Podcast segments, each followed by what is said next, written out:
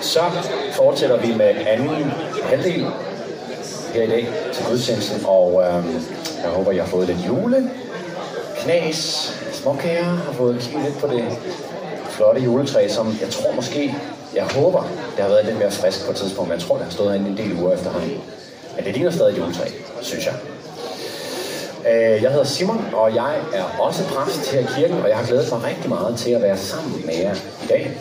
Fordi øhm, det er faktisk sådan, at øh, da jeg var yngre, så kunne jeg godt til tider have det lidt svært ved alt det her julehejs. Fordi I ved, det bliver, sådan, det bliver kørt lidt op, og man kan være sådan lidt, ah, slap nu af, lad os nu lige, ved. Øh, men faktisk så er det sådan, at over de sidste par år her, øh, hvor jeg har sådan prøvet at dykke mere og mere ned i, hvad er det egentlig, julen handler om? Hvad er det egentlig øh, for en fortælling, Bibelen fortæller om, hvad julen faktisk er? Og ikke mindst, hvad siger den fortælling om, hvem Gud er? Og om hvem vi er? Så er jeg faktisk kommet mere og mere køre op over julen. Altså helt, helt, jeg synes faktisk, det er helt fantastisk. Og øhm, jeg ved ikke, om I har oplevet det, men jeg har nogle gange oplevet, synes jeg, nogle gange i, i kirker og sådan noget, så kan godt blive lidt sådan, at julen er lidt den her søde, sådan hyggelige ting. Og så, øh, men, det, men det, der, ligesom, det, det, det virkelig handler om, det sker ligesom til påske, ikke? når Jesus dør og sådan noget. Og øhm, der vil jeg faktisk sige, at jeg er faktisk kommet så langt som til at sige, at øh, nej, sådan synes jeg faktisk ikke. Selvfølgelig er det utrolig vigtigt, det der sker påske, påsken, men det, der sker i julen, er mindst lige så vigtigt. Øh, det, det er der, hvor jeg er nået til, og øh, det er det, jeg har lyst til, at vi skal være lidt sammen om i dag. Nemlig, hvad er det faktisk lige, der sker i julen? Hvad er det for en fortælling, julen fortæller os? Og hvad er det, den siger om, hvem Gud er, og om hvem vi er? Og øh, vi var ude i går og, øh, og juleshoppe lidt. Jeg har sat et billede på. Er det nogen af jer, har måske set det på Facebook? Og jeg ved ikke, om man kan se det. Her vi har Lyborg. Tror du, hvad man kan købe derude? øh, og øh, det er meget sjovt, fordi vi skal fejre jul hjemme for første gang. Vi har altid været hos enten mine eller hos andens forældre. Og så, øh, når man så skal gøre det, så finder man ud af at åh, det, man er lidt, man er, jeg føler, man, man føler sig lidt rookie-agtig, ikke? Så havde vi, for eksempel, så havde vi været ude og købe sådan et juletræ, øh, som man jo skal have. Og øh, så skal man jo så have en, en sådan fod til det der juletræ. Så var vi ude og købe en fod, og da vi så kom hjem, så passede den der fod overhovedet ikke til. Og så var der, der var en, det var egentlig skåret af, ved at man skal skære sådan grenen af ned. Og det så egentlig rigtigt ud, men det var åbenbart slet ikke rigtigt. Så nu står det der juletræ bare ud i gangen. indtil, videre, indtil vi lige kommer lidt tættere på jul, og forhåbentlig lige, måske, det kan være, der kommer nogen forbi, eventuelt en af jer, der ved noget. det ved jeg ikke, men det, men det er bare sjovt, øh, synes jeg, alle de her ting, man har på en eller anden måde taget for givet. I ved, hjemme hos mine forældre, ikke, der var den her magiske kasse, julekassen, som stod op på loftet. Jeg ved ikke, om I, måske hvad, I har noget øh, tilsvarende. Måske var det en pose hjemme hos jer. Hvem ved. Men hos os var det en kasse. Og øh, den kom så ned øh, fra loftet hvert, ligesom, øh, når en, jeg tror omkring måske to uger før jul. Den måtte endelig ikke komme ned tidligere. Det var meget vigtigt. Og jeg kan bare huske den der kasse, den havde bare den her magiske ting, ikke? hvor der var julepynt og øh, den der stjerne og krammerhuse og alt det der og sådan noget. Og så øh, var jeg hjemme her øh, for et par år siden, og havde ligesom glædet mig til, at den der kasse kom ned, og så kom den ned, og så var det bare en kasse, der var ikke større end sådan her. sådan noget her. Men jeg havde bare stadig den her fuldstændig magiske idé om, julekassen, nej, jeg skal være her, når julekassen kommer ned fra loftet. Ja. Så det var bare lidt om mig. Øhm, se, det, som jeg gerne vil tale med om i dag, det er, at julen, den handler om lys i mørket. Og det er virkelig ret simpelt. Det kan næsten virke en lille smule banalt. Man kan tænke, ja, det ved jeg godt. Eller det kan også være, man tænker, nå. Og øhm, det er så faktisk det, at min påstand er, at det er faktisk overhovedet ikke banalt. Det er faktisk overhovedet ikke banalt. Og øh, mit håb er, at øh, det vi skal være sammen om, det er noget, som kan have en relevans for os alle sammen, uanset hvor vi er i vores liv. Uanset om vi øh, måske har på Gud mange år, måske er sådan lidt i proces med at finde ud af, er det overhovedet noget for mig, det her med at tro på Gud og kirke, hvad er det for noget? Det kan også være, at du er her og første gang måske i dit liv har sat øh, dine fødder i en kirke. Så håber jeg også, at det kommer til at have relevans for dig.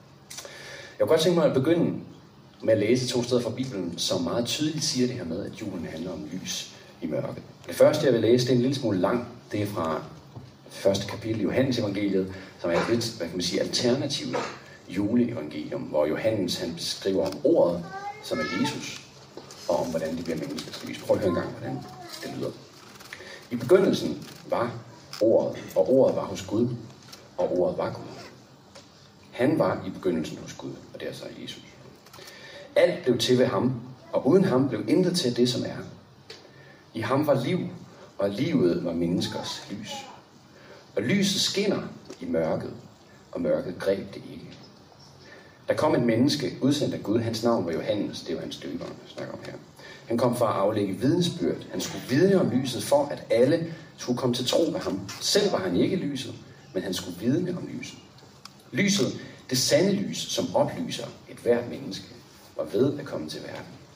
Han var i verden, og verden var blevet til ved ham, og verden kendte ham ikke. Han kom til sit eget, og hans egne tog ikke imod ham. Men alle dem, der tog imod ham, gav ham ret til at blive Guds børn.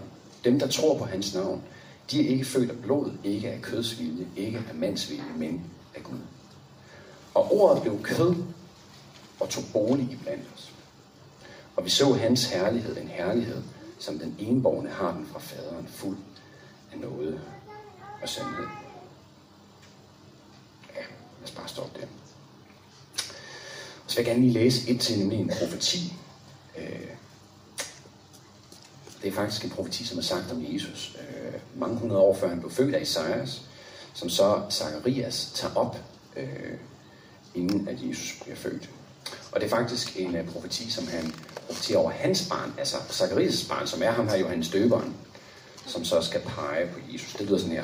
Og du, mit barn, det er altså Johannes Døberen, skal kaldes den højeste profet, for du skal gå foran Herren og bane hans veje og lære hans folk at kende frelsen i deres sønders forladelse. Takket være vor Guds inderlige barmhjertighed. Så prøv at høre det her.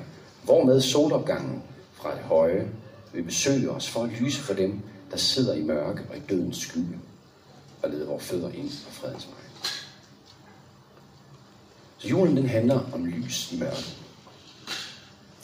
Og det kan være, at du tænker, ja, men altså, nu er det jo ikke sådan, at kristendom eller den kristne tro er den eneste tro eller den eneste religion, som har et verdensbillede, som handler om lys og mørke.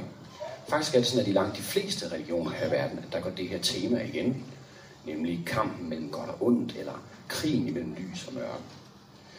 I buddhismen er der f.eks. yin og yang, som de fleste af jer nok kender, hvor lys og mørke balancerer i en slags evig spænding. Og i rigtig mange naturreligioner, så ser vi også lidt det her samme mønster, som om, at den her verden er opdelt i to sfærer, nemlig lys og mørke, og det er som om, at de to sfærer ligesom holder hinanden i skak i sådan en slags evig spænding. Det er det, der ligesom opholder verden. Men der var det ved det, at kristendommen er faktisk meget anderledes på det her punkt. Fordi jo, den handler om lys i mørket, men på en anden måde end alle andre religioner. I stedet i Bibelen, der står sådan her, Gud er lys, og der er intet mørke i ham. Der er intet mørke i ham. Så i den kristne tro, i Bibelens fortælling, der er så ikke den her slags spænding imellem lys og mørke. Gud han rummer ikke mørke. Gud han rummer kun lys. Han er udelukkende lys. Og julens budskab, det er en fortælling om, hvordan det lys, det som vi netop læste før, hvordan Gud selv i Jesus stiger ned i den her verdens mørke. Hvordan han bliver en del af det mørke, hvordan han lader sig opsluge af det, faktisk. For på den måde, en gang for alle, at overvinde det mørke. Øh, mange af jer har sikkert set øh, den DR, det, det, det er drama, som hed Herrens Veje, som øh, der kørte her hen over efteråret. Det har fået ret mange blandede reaktioner, anmeldelser, omdiskuteret, og øh, jeg må faktisk indrømme, jeg ved ikke om det er pinligt, men jeg vil gerne indrømme, at jeg kunne faktisk meget godt lide det. Det kan godt være, at jeg, jeg er lidt i modvind, og det er okay. Øh, men det, jeg godt kunne lide ved det, det var, at jeg synes, karaktererne i det her tema, øh, tv-drama, om end at de nok var en smule sådan karikerede og måske lidt overdrevne. Øh, men jeg synes alligevel, de var ret interessante. Og det, jeg synes, der var det fængende ved dem, jeg har fundet et billede af dem, jeg her kan se dem. Det er sådan en familie, det handler om, ikke? Med en far og en mor, to sønner, og så den enes kone, kæreste med det. Hun er det er lige meget. Øhm, ja, det er det. Lige, lige det her. Men øhm, altså det, jeg synes, der var rigtig spændende ved portrætteringen af de her karakterer, det var, at man fik lov til ligesom at se ind i dem. Ikke? Man fik lov til at se helt ind i dem, og vi fik lov til at se, hvad de var fyldt af. Og vi fik lov til at se mørket i dem. Det er det, jeg synes, der var det spændende, fordi jeg tror faktisk, at vi alle sammen, alle os mennesker, vi har noget mørke i os.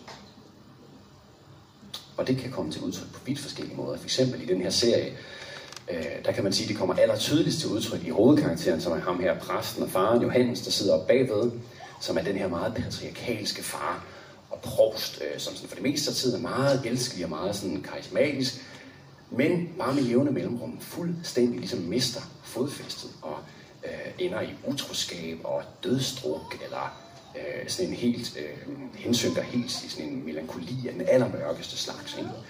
Øh, hans relation til de to sønner her på billedet, den er fuldstændig smadret. Den ene, øh, Christian, som har ham mørkhåret her, har en sådan decideret hadsforhold til, man kan slet ikke faktisk udstå ham. Og den anden, August, som har ham den rødhårede, forguder han på sådan en sygelig forkert måde, og det er helt tydeligt, at han projicerer ligesom hans egne håb og mislykkede drømme ned i ham her søn. Øh, og de her to sønner, de kæmper også med hver deres mørke på to forskellige måder. Øh, Christian, den mørkhårede, kæmper rigtig meget med det her had, han har til sin far. Øh, og han kæmper med hans egne ligesom indre dæmoner og hans destruktive valg og handlinger, som han har taget fra hans liv. Og øh, den anden august, han ender med at gøre noget, som han ikke kan tilgive sig selv for, og han prøver at skjule det og fortrænge det. Men det bliver ved med at hjemsøge ham, og det, det bliver faktisk sådan, at det sidste gang fuldstændig sindssygt. Han ender med at, nej, må jeg lade være med at sige, hvis må jeg sige. Øhm, og faktisk selv moren, som i lang tid ligesom holder stand, øh, næsten, jeg tror indtil afsnit langt i hvert fald i serien, tænker man, ah, moren, hun er ligesom, hun er klippen. Det er hun så ikke rigtig faktisk. Faktisk så viser det sig, at hun har også noget mørke inde i sig selv, som hun er nødt til øh, på en eller anden måde at dele med til sidst. Der det er noget mørke, som hun ikke kan fortrænge. Og jeg tror faktisk, at det her det er et meget præcist billede af os mennesker, fordi jeg tror, at vi alle sammen har et eller andet mørke i os. Det kan være noget, som er opstået en konsekvens af andres handlinger imod os, måske vores opvækst eller vores omgivelser, eller det kan være noget på en eller anden måde, som bare ligger i vores menneskelige natur. Det kan være svært at sige, hvor det kommer fra. Og jeg tror, mørket i os kan se ud på vidt forskellige måder. Det kommer til udtryk i ting som frygt, eksempel, eller ensomhed, eller skam, eller afhængighed, eller depression, eller håbløshed. Uanset hvem vi er, så har vores mørke et eller andet ansigt. Om vi vil det eller ej. Og om vi vil kendes ved det eller ej. Det der spørgsmål, det er bare, hvad vi gør med det. Tør vi at erkende det og sætte i øjnene? Eller foretrækker vi at løbe væk fra det? Nogle gange, så kan det føles som om, at vores liv, det faktisk er en lang flugt fra mørket ind i os. Jeg ved godt, det lyder måske lige en smule, du tænker, ej, det ikke jul? Ja. Hold, hold lige tråden, hold tråden. Det ender godt, okay? Jeg tror faktisk, at nogle gange, at vi kan ende med at gøre en rigtig stor del af vores liv til sådan en lang eskapistisk overspringshandling. Altså noget, hvor vi, hvor vi forsøger at flygte fra det mørke. Og vi prøver måske at drukne det i larm eller i adspredelse. I hvad som helst, som kan få os til at glemme det. Og øh, faktisk er det sådan selv de bedste ting, at det kan ende med at være sådan en slags overspringshandling for at flygte fra mørket. Tag nu for eksempel sådan ting som øh, byfornyelse, som jeg synes er et meget interessant begreb. Øh, og øh, Anne og jeg, vi er jo fra København, og øh, der har været rigtig meget sådan noget byfornyelse. Jeg ved, der også foregår en hel del her i Aarhus, så jeg tror, det er noget, de fleste af jer har en idé om, hvad det er. Og øh, for en del år siden, så gik jeg på noget musikskole i København, nede på Vesterbro, nede i øh, det, der hedder Kødbyen, fordi jeg skulle søge ind på konservatoriet og sådan noget, så sad jeg dernede og spillede rigtig meget klaver. Og øh, så skete der det nogle gange, når jeg gik ud af døren efter at have siddet og øvet 5-6 timers klaver om dagen, så gik jeg ud der, så gik jeg rundt om hjørnet, og så stod jeg pludselig ansigt til ansigt med en mand, som lå nede på jorden og desperat forsøgte at finde en blodår i hans arm, så han kunne få et fix.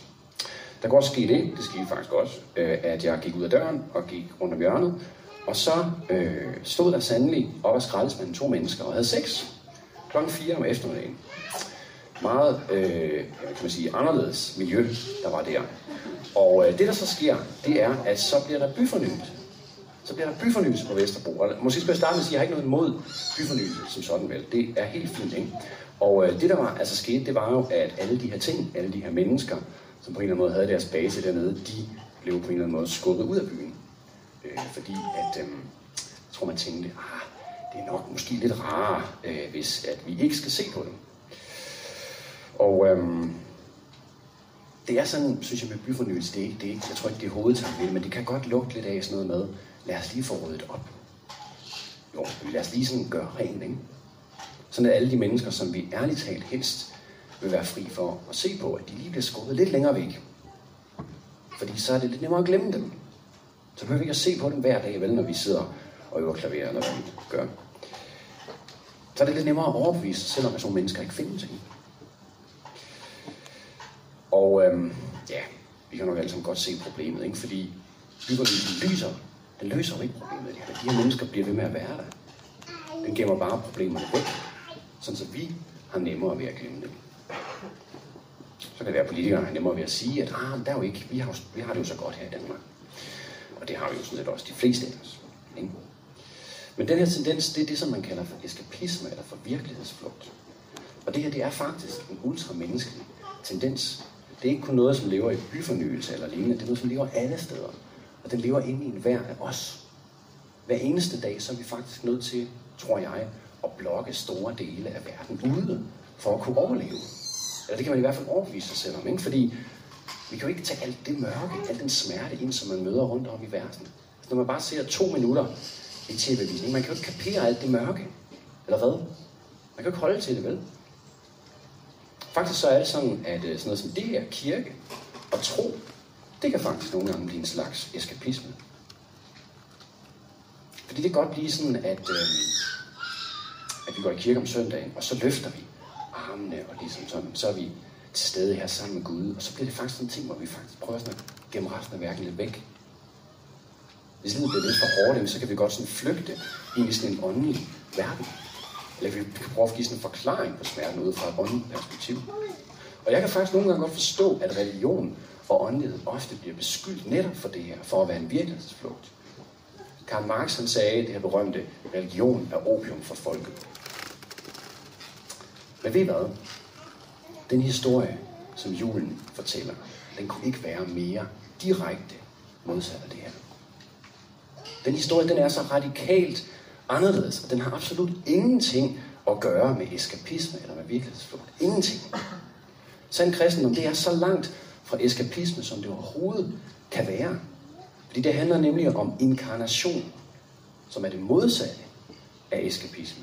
Inkarnation, det betyder at blive læmeliggjort inkarne, som betyder i kød, direkte oversat. Og det hensyder til, at Gud bliver i kød, det vil sige bliver læmeliggjort i Jesus, og bliver en del af sin egen skabning.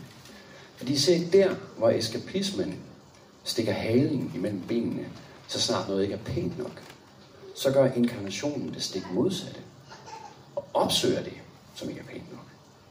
Hvor eskapisme undviger, ja, flygter fra alt det, som er beskidt, som er mørkt, som er menneskeligt, der gør inkarnationen det modsatte, og opsøger og konfronterer det. Og eskapismen vender hovedet væk fra alt, som er beskidt, alt, som er snavset, alt, som er uheldigt, og ser den anden vej, der tager inkarnationen bolig midt i blandt. Præcis som vi læste i den her tekst. Ikke? Og ordet blev kød og tog bolig i blandt os. I inkarnationen i Jesus, der ser vi, hvem Gud virkelig er. Vi ser, hvem Gud er. Og det er der brug for, ikke? fordi vi mennesker, vi har altid gennem hele verdenshistorien forsøgt på en eller anden måde at finde ud af noget om, hvem Gud er. Forsøgt at komme med fortællinger, med myter. Vi har skabt utallige øh, guder i vores egne, i vores eget billede, bygget op om sådan nogle menneskelige idealer og menneskelig filosofi og visdom. Ikke? Men det billede som inkarnationen, det billede som Jesus viser os af, hvem Gud er, det er så radikalt anderledes end noget som helst, vi mennesker overhovedet kan forestille os. Historien om julen, den største historie, synes jeg, nogensinde, verdenshistoriens omdrejningspunkt, det er nemlig ikke nogen særlig glorværdig historie. Den er ikke særlig storstået. Den er faktisk nærmest det modsatte. Den handler om det mest beskidte nogensinde, nemlig en fødsel. Jeg ved ikke, om I har været med til en. Jeg har været med til to. Og det tæller med faktisk en fødsel i en stald. Altså, jeg tror, hvis nogen af jer har overvejet en fødsel, så vil I vide, hvad jeg hensyder til. Det er simpelthen det mest beskidte, man kan forestille sig. Og en eller anden grund, jeg, jeg har, altså, en eller anden grund, så er hjemmefødsler blevet meget populært her på det sidste. Og jeg tænker bare sådan, what? Nej, hvorfor? Vil du ligge og bløde hjemme på dit plankegulv med den her moderkage og blod og afføring og alt muligt snask? Det fatter jeg ikke, og jeg okay, jeg overdriver det, ikke? Fødsel er også smukt og alt det der, men... Det er faktisk utrolig beskidt. Grænsen er til ulækkert.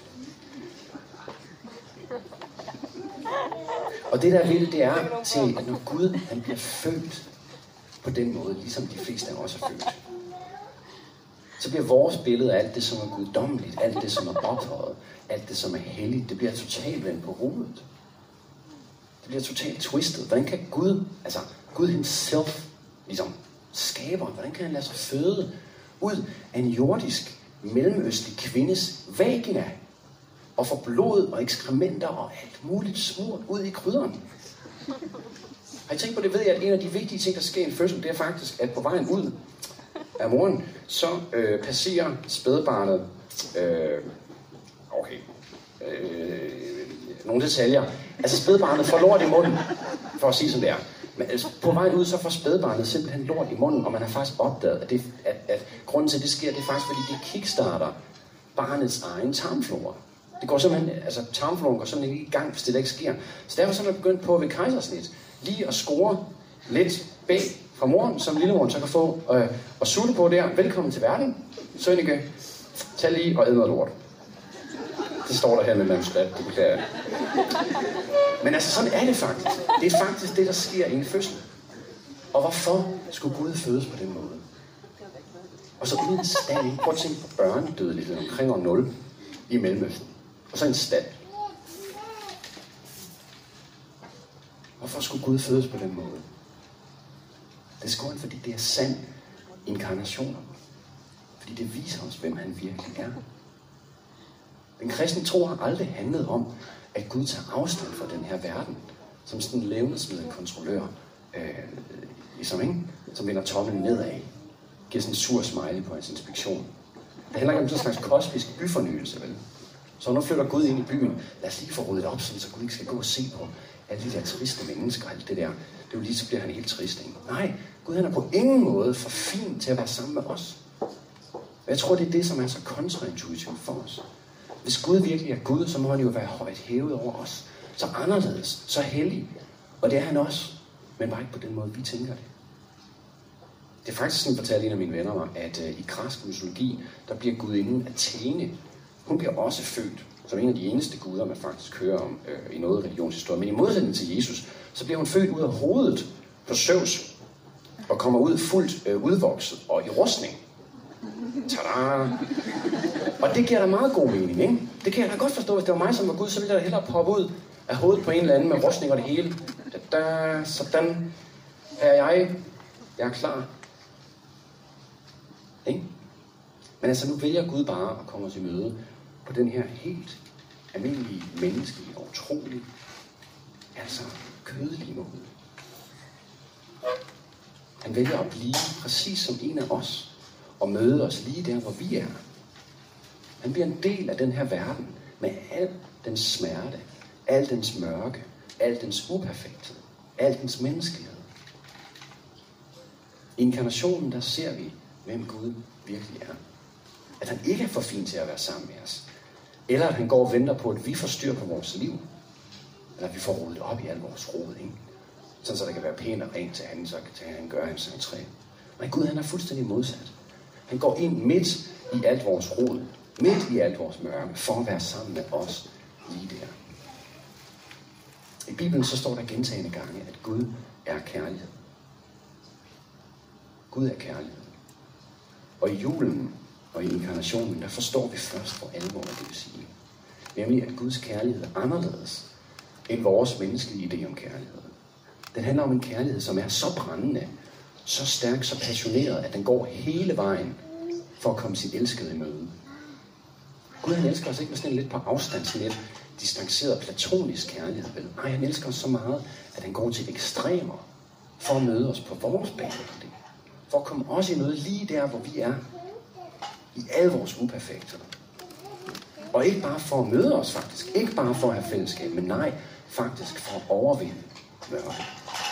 For at overvinde mørket i den her verden. Og for at overvinde mørket i mig og i dig. Måske så kan I huske i historien om Jesu død, der hvor han dør på korset til sidst. Så sker der det, at Jesus han udånder på korset, i det han dør. Og der sker samtidig, at forhænget i templet, det bliver flænget. Forhænget ind til det allerhelligste i templet, det bliver flænget fra øverst til nederst. Der er sådan et kæmpe, kæmpe stort, utroligt tykt forhæng. Og det var sådan, at inden bag ved det forhæng, der var det allerhelligste. Det var det sted, øh, hvor man anså, at Guds nærvær var til stede, og kun én gang om året, så måtte et menneske gå ind i det sted, nemlig ypperste præsten. Øh, han havde renset sig helt vildt og forberedt sig i måske et halvt år op til, for ikke at dø, når han kom derind, fordi Guds hellighed var så stærk. Og det var faktisk sådan, man bandt et ræb om livet på ham. En case, at han faktisk ville dø, så man kunne hive ham ud, uden at andre skulle gå ind bag ved det forhæng. Men det her forhæng, det bliver altså flænget i det, Jesus udånder. Fra øverst til nederst. Det er Gud selv, som ødelægger det. Og hvad er der inde bag ved det forhæng? Der er ingenting. Der var tomt. Og det er som Gud han siger, nærmest råber til verden. Se godt efter. Her er ingenting. Jeg er ikke at finde inde i det allerhelligste. Jeg er ude i verden. Jeg er ude på korset. Jeg er færdig færd med at dø for jer, for at vise jer min kærlighed. Og for at besejre mørket. Jeg er ikke gemt væk. Jeg er ikke højt ophøjet et eller andet sted, som I aldrig kan få adgang til. Nej, jeg er ude i den helt almindelige, beskidte verden. Jeg er ude i mørket. Jeg er i smerten. Jeg er derude sammen med jer. Gud blev inkarneret og blev menneske for og vise os, at alle mennesker kan få fred med Gud. Og for at vise os mennesker en anden vej fremad. En vej ud af mørket og ind i lyset. En vej, som ikke handler om eskapisme, men en vej, som handler om at konfrontere mørket. Ikke alene, men sammen med ham. For han er allerede derude.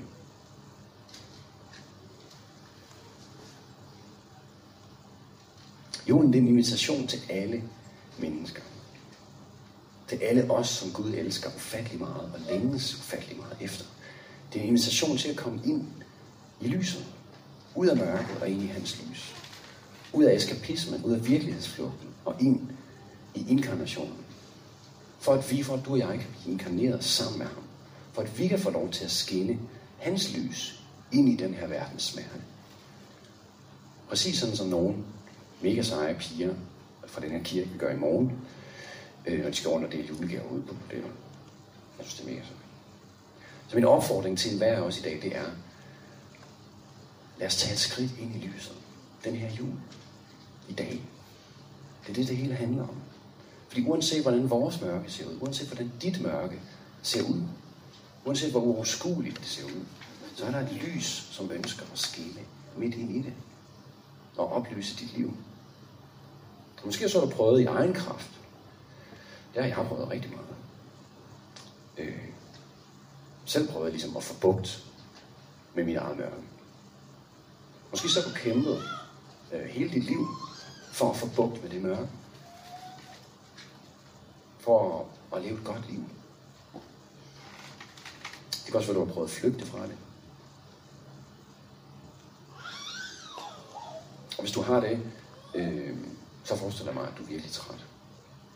Og det er lige præcis til dig og til mig, som er trætte af at prøve selv, at Jesus han siger, kom til mig. Alle I, som sidder jer trætte og bærer tunge byrder, og jeg vil give jer hvile. Det siger han i Matthæus kapitel 11. Og i en engelsk oversættelse af det her, der står sådan her faktisk. Are you tired, worn out, burnt out on religion? Come to me. Og jeg kan godt lide den her oversættelse, ikke? Fordi det er jo præcis, hvad religion gør ved os. Det kører os ned. Fordi hvis vi bilder os ind, at vi selv kan få bukt med vores mørke, at vi selv kan klare det, så vil det køre os ned. Sandheden er, at der er ingen religion, ingen praksis, ingen selvhjælp eller noget som helst, vi kan gøre, som kan få bukt med vores mørke. Kun ved, at vi lader Gud inkarnere sig ind i vores liv, kan det ske. Kun ved, at vi siger ja tak til Jesu lys ind i vores liv. Det er kun hans lys, som er stærkt nok til at overvinde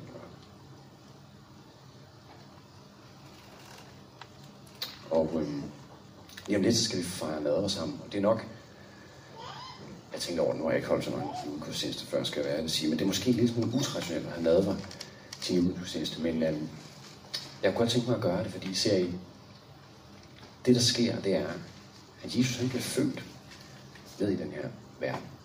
Midt ned i den her verden, midt ned i mørket. For at have fællesskab også, for at komme os i møde. Men det stopper ikke med det, vel? Fordi han går videre ned i det ultimative mørke. Han lader sig blive slået ihjel, og han går i døden. Men det, der sker, det er bare, det er bare mørket, det kan ikke holde på ham. Hans lys, det er så kraftigt, at mørket, det må vige. At mørket bliver destrueret. At mørket bliver ødelagt.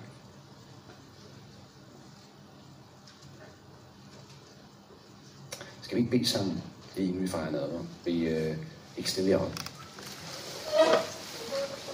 Og øh,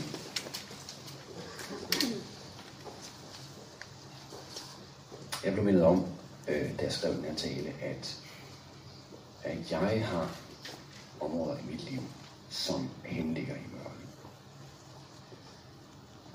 Jeg har ting at gøre, hvor jeg egentlig gerne vil være fri for at gøre det. Jeg har relationer, som jeg ikke synes er helt sådan, som de skulle være. Og jeg blev bare så opmuntret, fordi Jesus han siger, prøv at høre, jeg har blevet menneske for at kunne være lige der. For at kunne være lige midt i dit mørke. Jeg er ikke for fin til det. Tværtimod, jeg går ikke og venter på, at du selv får fikset det. Sådan så jeg kan komme, nej. Jeg inviterer mig selv indenfor. I din dagligstue, uanset hvor beskidt, uanset hvor snasket, uanset hvor mørkt der er.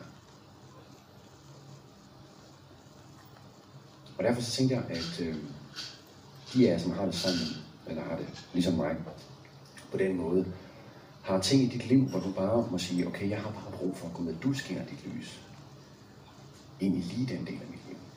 I lige det område, i den relation, hvad det er. At øh, så kunne vi bede sammen. Og vi kan gøre det på den måde, at du rækker en hånd op der, hvor du står. Der sker ikke andet, end at jeg beder en bøn heropfra. Og øh, så efter det, så fortsætter vi med noget. Så hvis du vil være med i den bøn, hvis du har et eller andet i dit liv, noget mørke på en eller anden måde, og du bare siger, ja, Gud, jeg tror faktisk på, at jeg har brug for dit lys til at få oplyst det her mørke. Jeg tror ikke på, at jeg kan klare det selv. Så kan du række en hånd op nu, sammen med mig. Og så beder en bøn herfra. Bare tak for julens historie. Tak fordi den på én gang er fuldstændig vanvittig, at en Gud, at skaberen bliver menneske, bliver en del af skabningen. Den på en gang er helt vanvittig, og samtidig er den ufattelig smuk, præcis ligesom en almindelig fødsel. Fordi den vidner om, hvem du er. Og den vidner så stærkt om Gud, at du er ikke for fin til at være en del af vores liv. Du går ikke og venter på, at vi selv får ryddet op. Fordi du ved godt, at det kan vi ikke. Tak fordi, at du er til stede lige her i dag, Jesus. Fordi din helligånd er her.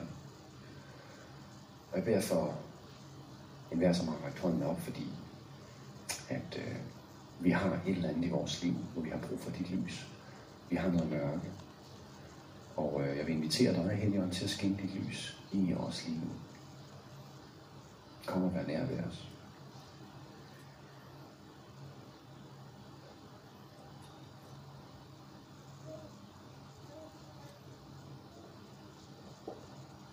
Og tak fordi Jesus, at det vi skal fejre i nadveren, det er, at du er ikke bare er sammen med os i det mørke. Du har ikke bare fællesskab med os lige der, nej. Du har faktisk overvundet det mørke. Du gik hele vejen, blev dig opslug af mørket, fuldstændig i døden. Men når det kom til stykket, så kunne mørket ikke opsluge dig. Fordi dit lys, det er så skinnende, det er så klart. Det er så voldsomt, det er selve livskraften, skaberkraften. Så der er intet mørke, som kan få bugt med det. Og derfor så vil jeg bede om at proklamere over enhver os, som har løftet hånden, at dit lys skaber lyset. Livslyset. Det må skinne ind i os. Og det må få bugt med vores mørke. I Jesu navn. Amen.